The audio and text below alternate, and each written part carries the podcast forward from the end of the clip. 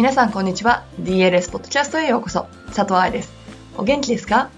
最近朝5時に起きてます。あ、嘘だ。朝5時に起きるようにしてます。だって起きれない時もあるんだもん。なんでかっていうと、朝5時半のヨガクラスに通うためです。3週目が終わろうとしてます。なんでヨガって感じですよね？これね、実は9月来日の準備なんです。2012年に日本セミナーを始めて以来、毎回来日の前に体力づくりをしています。せっかく体力づくりをするんだから、いろいろなエクササイズを試してみて、自分を実験台に使おうということで、いろいろ本当に試してるんですよ、こうやって。今までやってきたのは、ランニングやウェイトトレーニング、ポールダンシングや、もちろんバレエレッスン。前回、春の来日は殺人的スケジュールをこなすって分かってたので、エクササイズではなくて、アクティブに自分を休めるということをしてみました。押してダメなら引いてみろ、みたいな。おかげさまで日本アレルギーは最小限で、無事に北は北海道、南は名古屋のスケジュールをこなして戻ってきました。今回はそのためヨガをしているわけ。さて、話をポッドキャストに戻していきましょう。7月最後のポッドキャストは最近のテーマである進路ということでダンサーをサポートしたい人への5つのアドバイスという記事をピックアップしました。これね、ダンサーをサポートするという面ではバレエ教師もそしてご両親も考えてほしいポイントです。では本文です。ダンサーをサポートしたい人への5つのアドバイス。ダンサーのサポートになるような活動をしていきたい人にアドバイスはありますかという質問を2016年のオフ会で聞かれました。時間も押していたので、その時には2つだけ答えましたが、今日は5つアドバイスを書きますね。すべてが当てはまるかは別として考えるきっかけになったら嬉しいです。その1、職業としてのダンサーを応援してください。この点はオフ会でお話ししましたね。ダンサーをサポートしたいなと考えている人はまず最初にダンサーをサポートしてください。つまり職業として成り立つようにサポートするということです。チケットを買って舞台を見るということ。これを全くせずにダンサーをサポートしたいと考えている人が多いのにはびっくり。これはダンサーからお金を稼ぎたいだけの間違いじゃないでしょうか。もちろん、そうやって思ってる人は少ないとは思いますけどね。小さなバレエスタジオは無料で発表会をしていることもあります。これってスタジオ側にしては大きな出費なんです。そしてこれに向かってダンサーたちは一生懸命練習しているの。彼らの最終ゴールである舞台を見ることで治療やトレーニングでどこに向かえばいいのかもわかるはずです。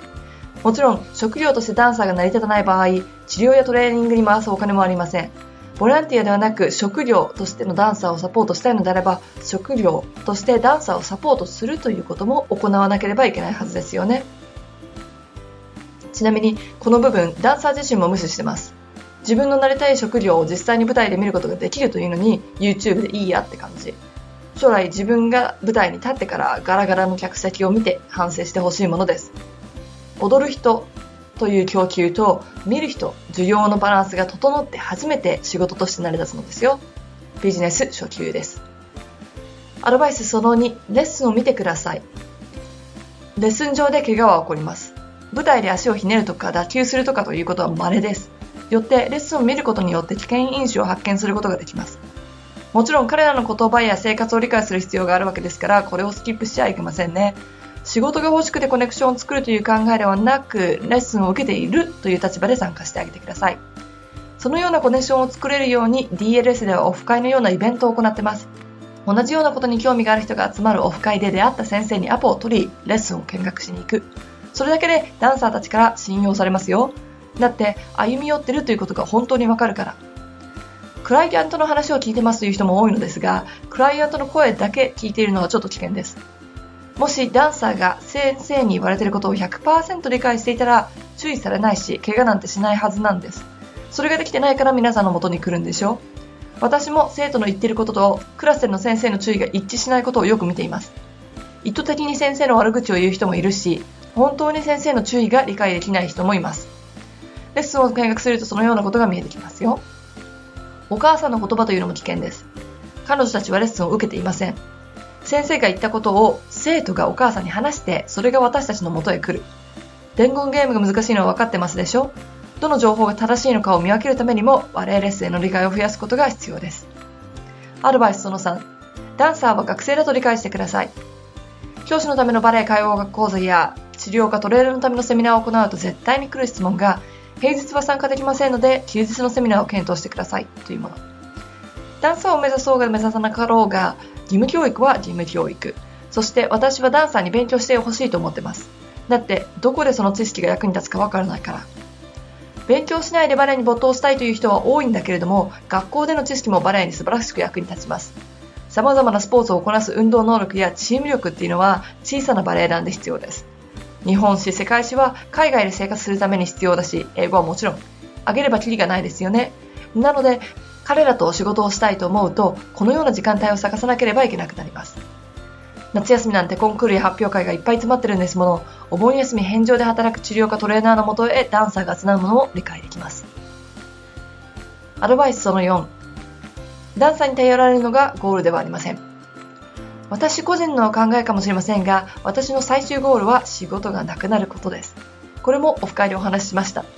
ダンサーが困ってるから私の元に治療やリハビリに来るんですよね。だから最終ゴールはレッスンの内容がすごく良くなって効率的にダンサーがトレーニングできるためそして怪我をしない体作りができているため私の仕事がなくなることですまあそれは現実的ではないかもしれませんがダンサーがオーディションやツアーそして海外留学でも自分を保てるような知識を与えるのが私の仕事だと思っていますなので1年生にはいろいろなエクササイズを教えること2年生にはそれらのエクササイズを自分で組み合わせるようなことをバレエ学校のクラスのゴールにしてます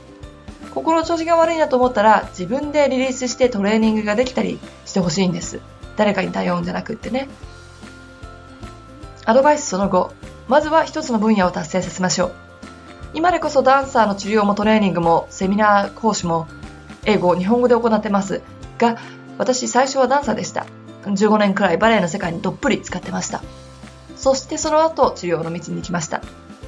これを5年くらい行って治療にある程度自信ができた後にピラティスを勉強し、バレエ団の研修についてバレエ専用のリハビリを勉強しました。それが終わった後でやっとセミナーを今始めてるわけです。だからまず一つ自分で分野を絞って勉強してみてください。確かにね、トレーニングもレッスン指導も治療も全てダンサーに必要なことなんですが、一つずつレベルをクリアすることで自分の興味のある分野ややりたくない仕事、そしてリミットなどが見えてくると思います。もしかしたら最初のステップは大人バレエのクラスを毎週受けてみてダンサーの気持ちを知ることかもしれません。舞台をたくさん見てレッスンを見学することかもしれません。そこで舞台を見るのがつまらなかったり、ダンサーの気持ちが薄れたら、ダンサーのための治療やトレーニングを始める前に分かったってことだから素敵じゃないですか。バレリーナになりたいと夢見るダンサーたちが実際にタフなバレエ学校生活を送って初めて、これは私の道じゃないんだって気づくことがたくさんあります。それは悲しいことじゃなくて自分を理解したという大きなステップです。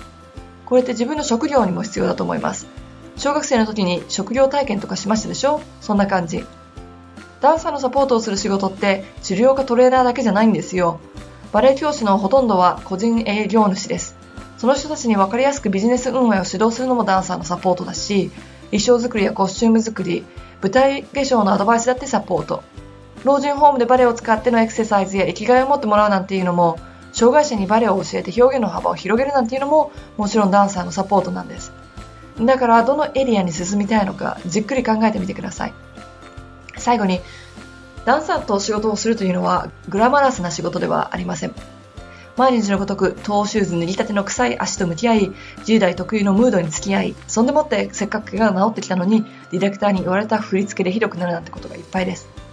18歳ぐらいでプロになる子たちは世間知らずですし、バレエママほど怖い人種はいません。ストレッチするなって言っても何度も目撃するし、レッスン休むなって言っても休んじゃうし。だけど、やりがいのある仕事です。プロになっていく子を見るのも、憧れの学校に入学した子を見るのももちろんですが、冬季バレエ講習会の発表会で、お母様から2日目は泣いて帰ってきたんですけどね、スイッチが入ってもっと続けたいって言い出しましたなんていうのは本当に嬉しいこと。バレエをやめて晴れ晴れしい顔で次のステップに進んでいく姿も嬉しいです。やれることをやった、自分で出した結論という姿。意識改革。それがこの仕事をやっていて私が一番好きなところです。いかがでしたか？今までポッドキャスト3つを使ってダンサーの真のを見てみました。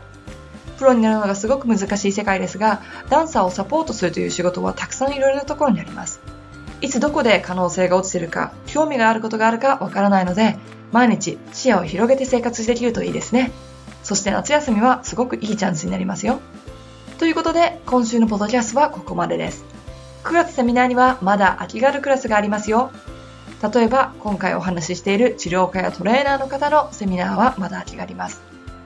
また表現力セミナーのグループ1にいくつか空きがありますこれねキャンセルが出ちゃったんです学校側のスケジュールでどうしても休めないっていうことが分かっちゃった子が何人かいるので表現力を磨くということももしかしたら次の道に進むステップ次のステップに進む鍵が落ちてるかもしれませんよ。バレエダンサーではなくても舞台に立つという仕事はたくさんあるわけですから。ぜひ遊びに来てくださいね。ではまた来週お会いしましょう。ハッピーダンシング佐藤愛でした。